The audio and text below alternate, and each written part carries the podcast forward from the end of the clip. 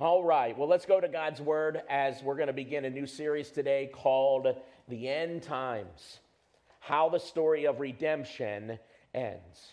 If you're new with us, you'll find a sermon note sheet inside your bulletin that will help you better follow along. I don't know if you have yet heard the news, but Jesus is coming back again. You see, the first time he came to earth as a humble servant to die on the cross for our sins, offering eternal life to anyone who would put their faith in him. But Jesus is coming back a second time. And when he comes back this time, he's coming back in his full glory. Amen. He's going to come back as King of Kings and Lord of Lords to gather Christians to be with him forever. He's going to judge the world. He's going to do away with the devil once and for all. He's going to put an end to the curse of sin and death and hell and the grave. How many are thankful for that? And he's going to create a new heavens and a new earth or he will rule and reign with his people forever. Can I just say this off the top this morning? This is not a myth. Okay? This is not a fairy tale that we're talking about. This is not wishful thinking. Ready or not, it's going to happen one day. Jesus is going to come back. I think a series like this is important for a couple of different reasons. I think the first reason this series is important is because it gives us hope. It gives us hope in a world that is rapidly deteriorating before our eyes. If you understand what the Bible has to say about the end times, you realize that the Bible says things on earth are not going to get better, they're going to get worse as we move towards the return of Christ. It's going to get more evil, it's going to get more vile, it's going to get more violent, it's going to get more chaotic as we get closer and closer to the Christ second coming. And can I just say, that should not take the Christian by surprise. Too many Christians, I think, are running around in total despair about what's going on not only in our country, but in the world. And the reason why is because they don't know enough about what the Bible has to say about end times. See, when you know what the Bible has to say about all this, it's not only going to help you better understand what's going on in the world, but it's going to give you hope that no matter how bad it gets on this side of eternity in this world, Jesus is going to come back and straighten it all out. Yes. And I'm going to be with him forever because yes. I'm one of his. Yes. And it's going to be okay. I can find peace in a world that has gone mad because I know how the story ends. And so that for that very first reason, it's good for us to study end times because it gives us hope as we make our way through this troubled world. I, think the second reason why we need to study end times is because it helps us better understand the gospel, why we need to be saved, how serious our sin is before God. Why Jesus had to die on the cross, why we need to put our faith in Him for salvation, why, as Christians, when another Christian dies, we mourn different than the world. There's, there's, when you understand the end of the story and how redemption ends, your grieving is filled with hope now because you know they had Jesus in their life. You see, too many Christians have what I would call bad theology when it comes to their salvation. And one of the reasons is because they don't know how the full story of salvation ends. You have to understand the second coming of Christ is a cardinal doctrine of Christianity. To ignore this subject would be to throw out the most important parts of God's plan for salvation. To ignore this subject would only be to know half of what Jesus is going to do to redeem us from our sins. It, it would kind of like be going to a movie and it's really good, but you don't stay for the ending. Well, I want to teach you the ending of the story. Does that sound good? Yeah. Because if you only know that Jesus came to earth and died for your sins so that you could go to heaven one day, and that's great, and you need to know that, you only know half of the story. In this story, we're going to talk about how it all ends, how it all finishes up. And what it will do is it's going to help lay solid doctrine for your faith and for your life to be built upon. And I say that because I think there are too many Christians living like the world than glorifying God, living to glorify God. Too many Christians that are now buying into a works based gospel message that, that is not the real message of saved by faith through grace in Jesus alone. One of the reasons that is, is because they don't have a good theology of salvation because they don't know the whole story. Knowing what the Bible has to say about the end times will help you better know the gospel. Now, there's a third reason that I think it's important that we study end times the scoffers. Everybody say the scoffers. The Apostle Peter said this about how it would be in the last days right before the second coming. Look at it, 2 Peter chapter 3 verse 3 through 4. Peter says in the last days scoffers will come. You see that? Scoffing and following their own evil desires, they will say, "Where is this coming he promised?" Ever since our ancestors died, everything goes on as it has since the beginning of creation. You know what that's saying? You don't really believe this Jesus coming back stuff. This verse is coming true before our eyes. You might notice that our nation, which has been founded on biblical principles, is steadily moving away from those principles. And what's happening is secular liberal philosophies have resulted in an ever increasing world that is hostile to biblical values. And those worldly philosophies are increasingly bleeding into the thinking of God's people. They're bleeding into the minds of people in God's church. And as a result of that, you don't hear as many sermons about the second coming as you used to. I have found this to be true as a middle aged pastor. I used to be the young pastor, now I'm the middle aged pastor. I have found that an increasing number of younger ministers don't even want to talk about this subject anymore. Why is that? I mean, one of the reasons is because I think the first reason is because they've been burned by bad teaching on this subject and misguided predictions about this subject. You can go on YouTube and find a bunch of people getting it wrong about the second coming. How many know that's true? So sometimes I think that's the issue. I think one of the other reasons why a lot of younger preachers don't want to talk about this, well, is because it's just not popular in a world that scoffs about it.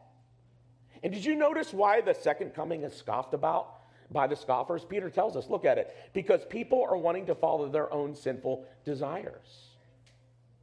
And when you study the end times, you have to come face to face with sin and righteousness and judgment and being held accountable and being ready for Christ's return. And so, if you want to live a sinful life, you don't want to be told that you're a sinner. Instead, what you do is you come up with your own version of righteousness, and the only way to do that is to try to get rid of the Word of God, to ignore it, to explain it away, and that's what a lot of people do with the second coming because it interferes with their evil desires to want to live how they want to live rather than how God wants them to live. It's my suspicion that when Peter talks about scoffers here, I think he's talking about not necessarily the world, but the people in the church that have been influenced that are now scoffing about the second coming. Listen, I got news for you Jesus is coming back. And it's going to happen just like the Bible said it's going to happen. And what I want to do is I want to teach you the end times so that you could recognize false teaching and God ungodly philosophies when they come your way. And the best way to recognize something is false is to know the truth. Amen. Amen. Knowing the truth about the end times will better help you keep the philosophies of this world from infiltrating your heart and mind. Now, all that being said, let's dig into what the Bible has to say about the end times. You know, the second coming of Jesus is one of the most mentioned topics in your entire Bible. It's literally everywhere and stated very clearly from Genesis to Revelations. Let me give you some statistics. By the way, this morning is all introduction. So I hope you're getting that. We're going to spend a lot of time setting this up. We'll get into some different things next week. But the Bible is full of this subject. Let me give you some statistics. In the Old Testament, there are 333 distinct prophecies regarding the coming of Christ. One third of them have to do with his first coming, two thirds of them have to do with his second coming. Some of you didn't know that. The Bible actually says more about the second coming of Christ than it does the first coming of Christ. 27 of the, or 24 of the 27 New Testament books mention the second coming. There are over 300 references to the second coming in the 216 chapters of the New Testament. That's more than one time per, per chapter when you do the math. Listen to this one one out of every 30 verses in the Bible mentions Christ's return or end times. I, I, give all this to say this. If the Bible gives it that much attention, then I think we should too. Amen? Here's how this series is going to unfold. We're going to work our way through the major events of the end times.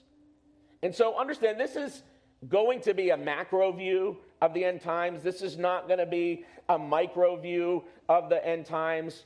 And so I need you to understand right up front there's a whole lot of details about the end times that we're just not going to get to in this series. Some of you, you know this subject well, and you're like, Pastor, how many weeks are you going to spend on the mark of the beast? Zero. How many weeks are you going to spend on the Antichrist? Zero. We'll talk about some of these things, but we're not going to get into the details uh, to that level. I want you to know to the big picture story in this series. Maybe we'll do another series down the road that talks about the signs of the times. That would be a fun series, but we'll, we'll, we'll stick with the big view for now. Now, let me introduce you to the big view of the end times with a timeline. And it has the major events on it. Let me go ahead and show you this. This is where we're going to go in this series. The very first thing that's going to happen to kick off these end times events is something called the rapture. How many of you have ever heard about the rapture? Some of you, you're new to Christianity, you're like, I've never heard about it. Here's what's going to happen when nobody's expecting it, Jesus is the trumpet's going to sound, and Jesus is going to take all those believers of his out of this world. Millions of people that know Jesus are going to disappear from this planet. They're going to be gone in the twinkling of an eye, the Bible tells us, to go be with the Lord forever. And you say, well, why would Jesus do that? Because of the next event on the end times timeline. It's called the tribulation. It's a seven year period of time that is going to be distress on the earth like never before. You think ba- things are bad now? You just wait till we learn what it's going to be like in the seven year tribulation. You don't want to be there. That's why you need to have Jesus, right? You want to be in heaven when this is happening. It's going to be hell on earth. This is where the Antichrist comes in, a one world ruler. We're going to talk about that. So there's going to be a seven year period of tribulation. It's literally the labor of the coming of Christ. I mean, things are going to get worse and worse and worse. Just like a woman that is in labor before the baby's born, the, the, the pains get worse and worse and worse. Jesus said that's how it's going to be in the tribulation. It's going to get worse and worse and worse. And at the end of that, Jesus is going to appear. And that's when you're going to have the second coming. So at the second coming, Christ returns. This is where the Battle of Armageddon happens, the famous battle that even transcends uh, the church. Even in, it's in, it's a, you hear about it even in pop culture. That's when that battle is going to happen, and that's when Jesus is then going to set up his millennial reign. And he's going to reign a thousand years on the current earth that we live on. And there's a reasons for that, and we'll talk about that in this series. After that thousand years is up, final judgment. It's called the Great White Throne Judgment. We studied this in the book series, but this is where unbelievers are going to be judged and thrown into the lake of fire. And once that's complete, you're going to have a new heavens and new earth. Jesus is going to create a new heavens and new earth. And believers are going to rule and reign with him forever, free from the curse of sin. So, that's a preview of what we're going to talk about in this series. We're going to talk about the rapture in detail next week.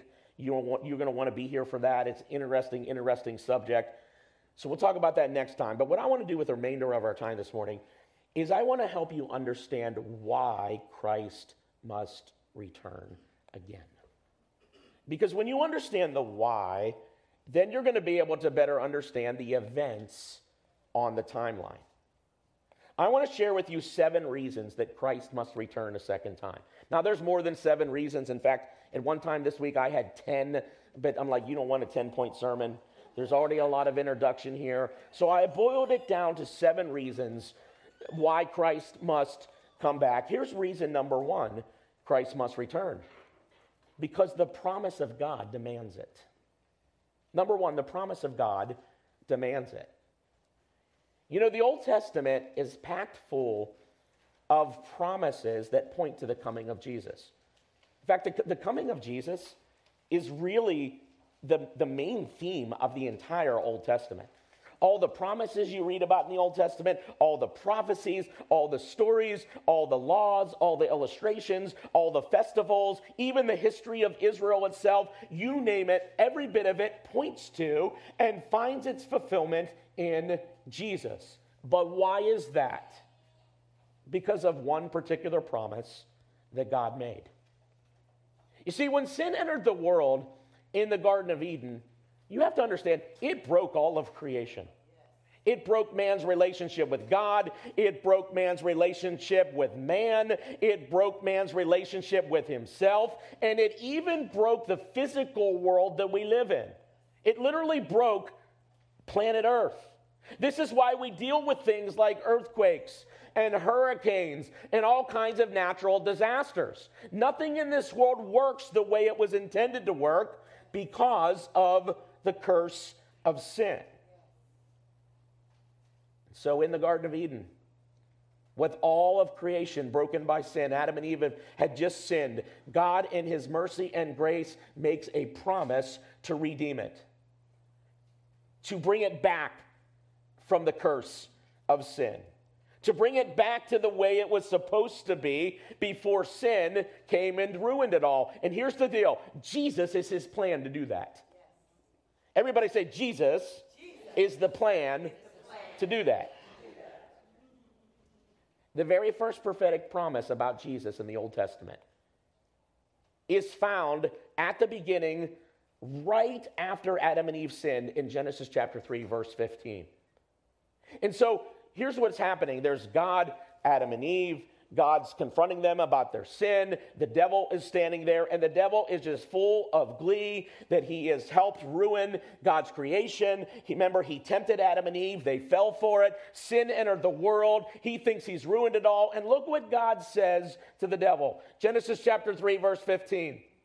And I will put enmity between you and the woman, and between your offspring and hers. Now, watch this he will crush your head and you will strike his. That's the very first prophecy about God's plan to save us from our sin through Jesus. And what God is telling the devil here is you think you've, you think you've ruined this forever, but I've got a plan to redeem it. And that plan is going to come through the seed of the woman by way of a Messiah. That's what God is promising here. And notice the two things that, that God told the devil. One, he would strike the Messiah's heel, and two, the Messiah would crush his head. Now, that striking heel part of the prophecy was fulfilled at Jesus' first coming. You say, what is that? It's the cross. Do you understand? When Jesus came to this earth, the devil worked really hard to have Jesus killed. He worked really hard to see his life end. In fact, you remember he even he even possessed Judas to go betray Jesus to hand him over to the religious leaders. Why? Because he thought he can get rid of Jesus. He didn't realize he played right into God's hands to redeem mankind. I mean, God fooled him big time, didn't he? Yes. And on the cross, Jesus died for us. That's the striking the heel part. But the crushing of Satan's head, the doing away with him forever, is going to happen at his second coming. Let me take you now to the last prophecy in the Old Testament that's found about Jesus. God makes this promise in Malachi chapter 4, verse 1 through 2. Surely the day is coming. You say, what kind of day is coming? When Jesus comes a second time in the end times. Surely as a day is coming, and notice, this is nothing like when he came the first time. This is not the, the manger. This is not this is not angels singing. This is way different. We're talking about a second coming. Surely the day is coming. It will burn like a furnace. All the arrogant and every evil doer will be stubble. And the day that is coming will set them on fire, says the Lord Almighty. Not a root or a branch will be left to them. But For you who revere my name, otherwise, for those of you that belong to me, that found salvation in my son Jesus. Look what God says the Son of righteousness will rise with healing in its rays. What are we talking about when we're talking about the Son of righteousness? Jesus. When Jesus appears on the horizon, he's coming with healing in his rays and he will bring complete and total healing from the curse of sin. Because that has not yet fully happened. It's only happened partially as of right now. You say, well, what do you mean? Well, you see, the moment we put our faith in Christ, we were spiritually healed from the curse of sin, right? We were reconciled spiritually to God. Our sins were forgiven. We get a personal relationship with God. We get to go to heaven when we die to be with God forever. But did you notice people who even put their faith in Christ still physically die? Why? Because the curse of sin still affects our physical bodies. Our spirit has been redeemed, but our bodies have yet to be redeemed. So when Jesus comes back a second time, he's going to finish the healing. You say, what do you mean? That means a new body free from the curse of sin. See, Christians who have already died in Christ are going to get a new body. They're going to be raised from the grave in a new body free from the curse of sin. And Christians who are still alive at a second coming are also going to get a new body. They're going to be transformed in the blink of an eye. In the twinkling of an eye, when God says it's time, Christians all over the world are going to get brand new bodies, and then you won't have to deal with this body anymore. How many are looking forward to that? Telling you I'm going to be taller than all of you all. My new body, you mark it down. You say, do you really, do you really believe this? Look what the Apostle Paul said. 1 Thessalonians chapter 4, verse 16 through 17 says, For the Lord himself will come down from heaven with a loud command, with the voice of the archangel, and with the trumpet call of God, and the dead in Christ will rise first. You see that? Why do they get to go first? They got six more feet, more feet to go, right? I use that joke every time, by the way, when we get the scripture. After that, watch this.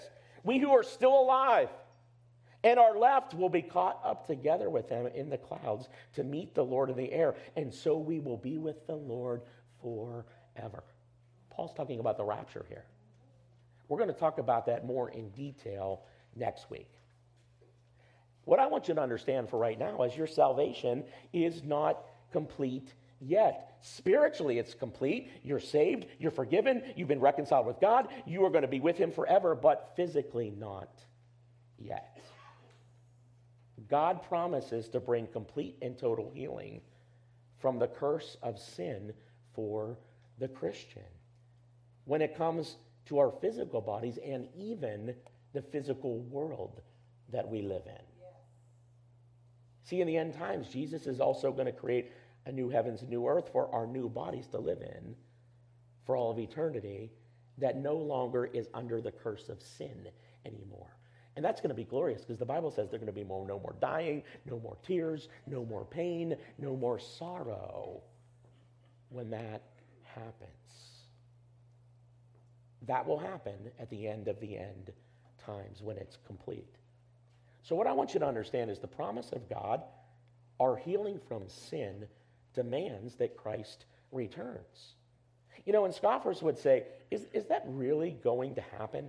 I mean, I get it that we we, we die and we can go to heaven if we have Jesus. But do you really believe this new body thing and being raised from the dead and a new heavens and new earth? How can we be sure that that is really going to happen? Let me tell you how we, we, we can be confident that that's going to happen. The prophecies about his first coming. Over a hundred of them, very specifically, fulfilled literally down to the very least detail from the Old Testament. Literally fulfilled the way it was written.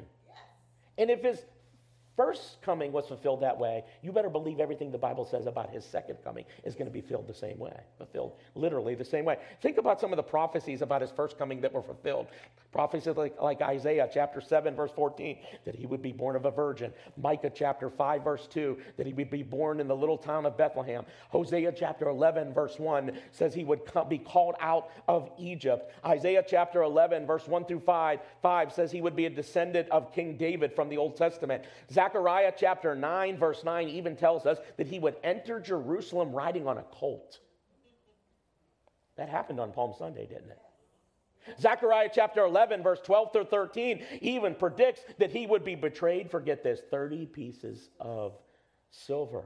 You read Psalm 22, amazing details about Jesus' crucifixion. It even, even predicts that, that his garments would be divided by the casting of lots. And you remember when they put Jesus on the cross, and what were the Roman soldiers doing? They were casting lots, dividing up his garments. Psalm 34 tells us that even though he would suffer, not one bone of his would be broken. If you read the New Testament, you find out that's true. Psalm 16 says he would be resurrected. I'm telling you, I can go on and on and on over a hundred some prophecies just like this. Jesus fulfilled them literally down to the smallest detail. And if he did that for his first coming, he's going to do that for all the prophecies about his second coming. you can be confident that it's going to happen. So, the first reason Christ must return, the promise of God demands it. Redemption needs to be complete. Now, I spent the most time on that point, so we're going to move quick now. Sound good? Some of you are looking at your watch saying, he ain't ever going to be done today. Here, here's why I wanted to take the time to do this. Some of you don't realize how much this is talked about in the Bible. It is stinking, I can say that, right? It is stinking all over the place in your Bible. Here's reason number two that Jesus must return the teaching of Jesus demands it. You know, Jesus wasn't vague about his second coming. Many of his parables were about his second coming. In fact, in Matthew's gospel alone, two entire chapters, Matthew chapter 24 and Matthew chapter 25, are devoted to the second, his second coming. And Jesus plainly stated it in many other places. Let me give you a few of the times that he did that just to give you a sampling here. Look at this Matthew chapter 25, verse 31. When the Son of Man comes in his glory, remember, he came as a humble servant the first time. But when he comes in his glory, in all the angels with him, he will sit on his glorious throne. All the nations will be gathered before him, and he will separate the people one from another as a shepherd separates the sheep from the goats. He's going to separate the saved from the unsaved. These are the words of Jesus. Matthew chapter 24, verse 30, talking about when he actually comes back to earth again, it says this Then will appear the sign of the Son of Man in heaven. Otherwise, right after the seven year tribulation, there's going to be a sign that will appear, and that sign is the Son of Man. It's Jesus himself. That's the sign. And then all the peoples of the earth will mourn when they see the Son of Man coming on the clouds of heaven with power and great glory. You say, why are people going to mourn? Because these are sinful people. They're going to realize, oh, we got it wrong. And we're in trouble. You go to Acts chapter 1, verse 6 through 11. We take you here. Jesus has risen from the grave. He's with his followers. I mean, they're, they're excited. They, they can't believe their eyes. Jesus is spending time with them. And it says this in verse 6 Then they gathered around him and asked him, Lord, are you at this time going to restore the kingdom of Israel? You know what they're saying? Are you going to set up your earthly kingdom right now? You see, before Jesus revealed it to us, the, the, Jews didn't know that there was going to be a first, a second coming. They thought there was going to be only one coming. But Jesus knows that there's going to be two comings with a time gap in between. Look what Jesus says. He said to them, It is not for you to know the times or dates the Father has set by his own authority. But you will receive power when the Holy Spirit comes on you, and you will be my witnesses in Jerusalem, in all Judea and Samaria, and to the ends of the earth. After he said this, he was taken up before their very eyes, and a cloud hid him from their sight.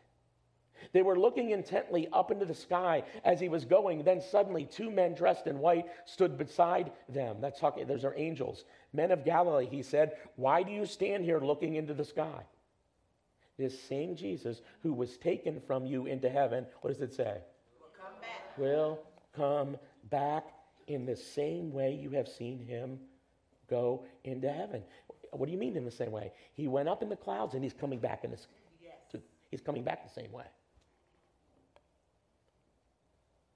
The teaching of Jesus demands that he comes back. I want you to understand something. If Jesus doesn't come back, then Jesus was a liar. And he's not a liar, he's faithful. And he's true. And he is going to come back at the set time that the Father has appointed. Third reason that Jesus must come back the declara- declaration of the New Testament demands it. It wasn't just the red letters, and it just wasn't Jesus saying, I'm coming back. But do you understand the early church expected him to come back? They were so resolute in their mind that they actually thought he was going to come back in their very lifetime. Little did they know there would be thousands of years that would pass, and we'd be sitting here talking about it 2,000 years later. But I want you to see this. It's all over the scriptures. The writer of Hebrews says this Hebrews verse 9, verse 28. So Christ was sacrificed once to take away the sins of many, and he will appear what? A second time. Not to bear sin, but to bring salvation to those who are waiting for him. James, the, the half brother of Jesus, it, be, it, literally became the first martyr of the gospel when the church was, was expanding after Jesus' resurrection and ascension into heaven. Look what James says Be patient then, brothers and sisters, until the Lord's coming. See how the farmer waits for the land to yield its valuable crop, patiently waiting for the autumn and the spring rains. You too be patient and stand firm because the Lord's coming is near. It's going to happen. Peter, the very apostle Peter, the one that was one of Jesus' disciples. If you read, Peter has a lot to say about, about the second coming in his writings, especially in Second Peter. But let me just give you a sample of that. Peter says this, and when the chief shepherd appears, who's he talking about? Jesus. You will receive the crown of glory that will never fade. Paul says this to a young pastor named Timothy. He writes this The grace of God has appeared that offers salvation to all people. It teaches us to say no to ungodliness and worldly passions and to live self controlled, upright, and godly lives in this present age while we wait for the blessed hope. What's the blessed hope? Look at it. The appearing of the glory of our great God and Savior. Who is it? Jesus Christ. Who himself who, who gave himself for us to redeem us from all wickedness and to purify for himself a people that are his very own, eager to do what is good. I mean, the writers of Scripture, I just gave you a few samples. It is all over your New Testament. In fact, I almost named this point the testimony of the Holy Spirit demands it. Yes. Why? Because all Scripture is God breathed inspired Yes. by the Holy Spirit. Yes. So understand, if Jesus doesn't come back, God's a liar, Jesus is a liar, and the Holy Spirit's a liar. Jesus is coming back because God is faithful and true to his promises. It's going to happen one day. There's a fourth reason that Jesus must return, and this is this plays into end times and some of the timeline, and, th- and this will help you understand one of the things you saw in the timeline. That whole millennial, thousand-year reign of Christ. People look at that and go, "Why? Why is Jesus going to do go through that when he comes back to earth?" And we'll study it in this series because here's why: because the promises to Israel demands it. Do you understand? All throughout the Old Testament, God made promises that were specific to the national nation of Israel. In fact, all the way back to Abraham, uh, he says, Abraham, God tells Abraham, look out above here, and he marks out the boundaries of the land that he's going to give the people and the descendants that come through Abraham. And who were those descendants? The Jewish people that became the nation of Israel. Well, if you go back and read the borders of, of, of what God said would be theirs, do you know that that has never happened in the history of the world? Oh, but it's going to happen. It's going to happen when Jesus comes back and sets up his earthly kingdom. God made promises to Israel that you would have a ruler that would come through you, that would set up a kingdom, and he will rule forever. And his kingdom will never end. That hasn't happened yet. It'll happen at the second coming of Christ. That'll happen in the millennial reign. God's going to fulfill every promise that he made to Israel in that period of time. Let me take you to the Old Testament for a second. Uh, this is one of these prophecies that we know well, but we only know the first half of it. Uh, we read it, but we, we don't really think about it much. But sometimes in the Old Testament, and this is one of the reasons why the people of Jesus' day didn't understand that it was a mystery to them that there were going to be two comings. Because when the prophets prophesied, they often looked in the distance and what God was showing them. And you know how sometimes if you stand over a valley and you look at two mountain peaks in the distance, it looks like they're side by side? But then you get up to it and realize, oh my gosh, they're not side by side. There's like a lot of space in between those two mountain peaks. A lot of times you find prophecies about Jesus' first coming and second coming all mixed together, not understanding that there's a gap of time between them. So let me just show you this Isaiah chapter 9, verse 6 through 7. You know this. We talk about it every Christmas. We read it. For to us a child is born, to us a son is given. Let's stop right there. That has already happened. That happened at Jesus' first coming. What is yet to happen? Well, look at it. And the government will be on his shoulders. Talking about the government of the world. And he will be called Wonderful Counselor, Mighty God, Everlasting Father, Prince of Peace. Of the greatness of his government and peace, there will be no end. He will reign on David's throne and over his kingdom, establishing and upholding it with justice and righteousness from that time on. And what's the word? Forever. Forever. And in case you doubt this, look what it says the zeal of the Lord Almighty will accomplish this. You know what that's saying? You can take that to the bank. Holy Spirit says, I know some of you aren't believing this, but you can take that to the bank. That's going to happen when Jesus comes back again. And once again, this is a lot of these promises to Israel, the national nation of Israel, are going to happen in the millennial reign. By the way, this is why it's so important that Israel became a state in 1948 again. Do you understand? From 70 AD until 1948, there was no national nation of Israel, and Israel became a nation. And one day at the end of World War II, it was an absolute miracle. That had to happen for end time events to, to occur. That's one of the reasons you know that we're getting really close to the return of Christ because there are things God's going to do through the national nation of Israel in the end times after the church is raptured that, that need to take place through the national nation of Israel. Okay, that's one of those details I said I wasn't going to get into, but you get a little snippet. So the promises to Israel demands that Christ return. Here's number five the corruption of the world demands it. You know, sometimes people look at the world and they're like, I don't get God. Why does he allow this? And why does he do this? God, God's going to put an end to it. I mean, the, the story of the gospel isn't, hey, accept Jesus, you can go to heaven and have your sins forgiven, and the world's just going to continue forever and ever and ever like it is. That's not how the story goes. God is going to put an end to all suffering, to all pain, to all chaos one day. And he's going to come and judge the world. But Jude says, Jude, the half brother of Jesus, says this The Lord is coming with thousands upon thousands of his holy ones. To what? Judge to judge everyone. Sometimes people say, Why does God let people get away with things? Nobody's going to get away with anything.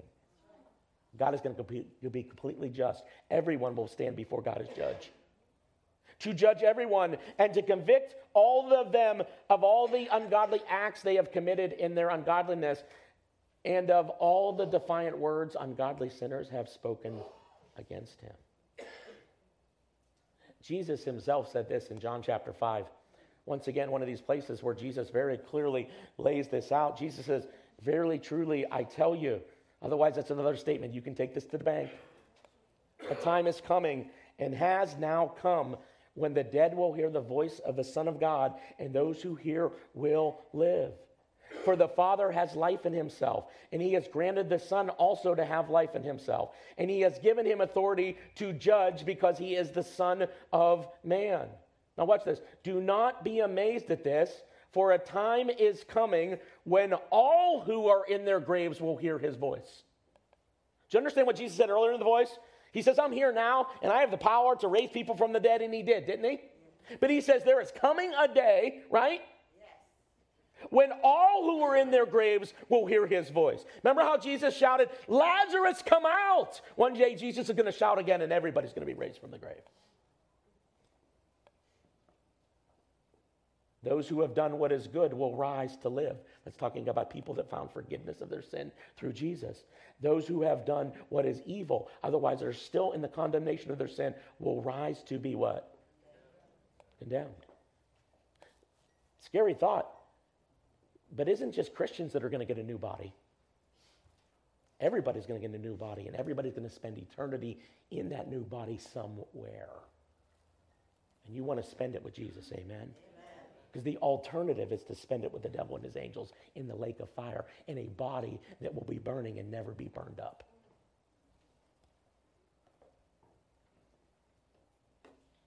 I mean, God's not going to allow the world to continue like this forever. How many are thankful for that? We look at God and say, Oh, you're so slow. The, it says in Peter, God's not slow. He's got a time, He's got a plan that He's unfolding. A day to God is like, a thousand years is like one day to God. And He is steadily fulfilling His plan to bring salvation to the people that are going to accept Jesus. Amen. Amen. Here's reason number six the destruction of Satan demands it. You know, the devil is a defeated foe, but he's still on the loose. Jesus already won victory on the cross. He already paid for this world by his shed blood. He owns it. In fact, when you read Revelation chapter, uh, in the early part of Revelation, you know we're talking about the seal and the seven seals? We're talking about the title deeds of the earth. Do you know the, who, the one who's, who's worthy to open it? It's Jesus because he owns it. Because he bought it with his precious, innocent blood. But right now, the devil is still on the loose, doing what he does. In fact, Jesus said he's the prince of this world. He's the God of this age, but he ain't going to be the God of the next age. Do you know why? Because when Jesus comes back, he's going to put an end to the devil for all eternity. No longer will he affect God's people. No longer will he be able to tempt. No longer will he be able to pull his schemes. It will be done and complete. You say, where does it say that? Revelation chapter 20, verse 10. We're in the end times here. Look at this. And the devil who deceived them, talking about the world, was thrown into the lake of burning sulfur where the beast, that's talking about the Antichrist, and the false prophet, that was his sidekick, have been thrown. They will be tormented day and night Forever and what? Ever. And so the destruction of Satan demands it. How many are going to be thankful that there's going to be no more devil to tempt you? He's going to be done once and for all when Jesus comes back. Now, that leads us to the last thing. The last reason Christ must return. The liberation of creation demands it.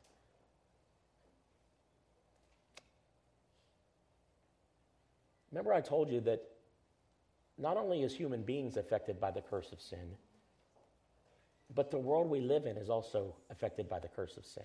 Sin broke everything. Yes, well, Jesus is going to deal with that. And creation is looking forward to it. Because creation has been moaning, waiting eagerly. Look at this. Paul says this in Romans chapter 8, verse 19.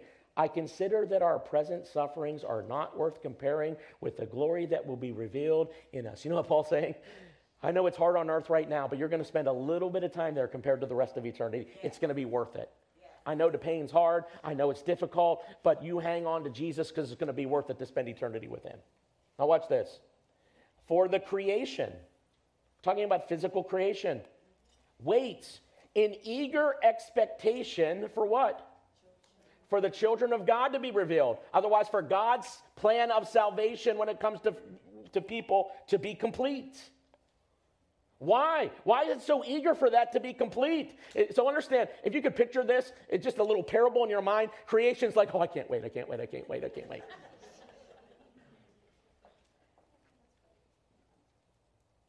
Why? Because for the creation was subject to frustration It doesn't work the way it was supposed to originally designed to work not by its own choice but by the will of the one who subjected it in hope watch this that the creation itself will be what does it say liberated, liberated from its bondage to decay and brought into the freedom and glory of the children of God.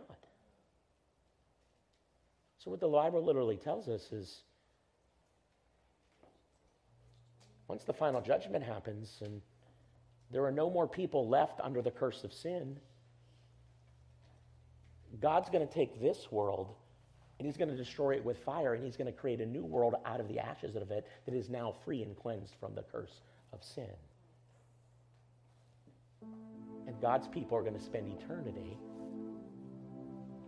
with Jesus in that new heaven and new earth forever. And there'll be no more pain, and there'll be no more sorrow, there'll be no more death, there'll be no more tears, there'll be no more possibility of anybody falling to sin ever again. And we will praise Jesus and serve him for all of eternity. That's how the story ends. I don't know about you, but I want to be there.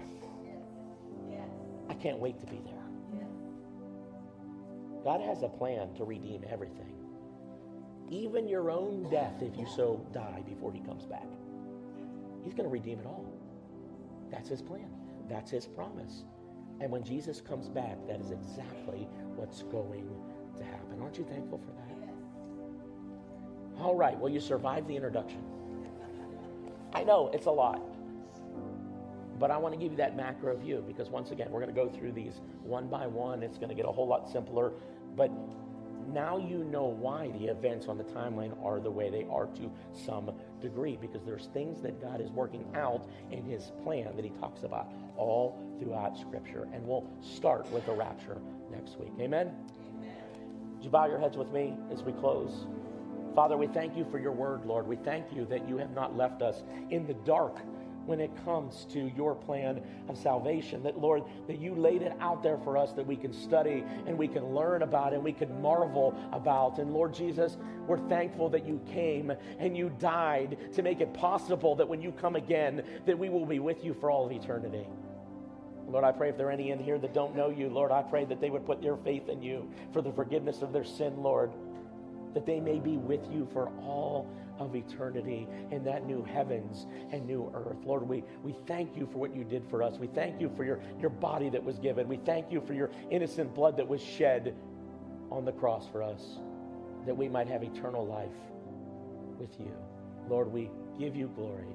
We give you praise in the precious name of Jesus. We all said together, Amen. Amen. I'm going to ask our prayer partners if they'd go ahead and come in this time. If you have a need in your life you'd like prayer over, we want to go ahead and pray over you, whatever it may be. If you need to give your heart to the Lord or want to know more about finding salvation in Christ, come see us. We'd love to help you with that. God bless you. Have a great Sunday. Next week, we'll talk about the rapture. Worthy is your name, Jesus.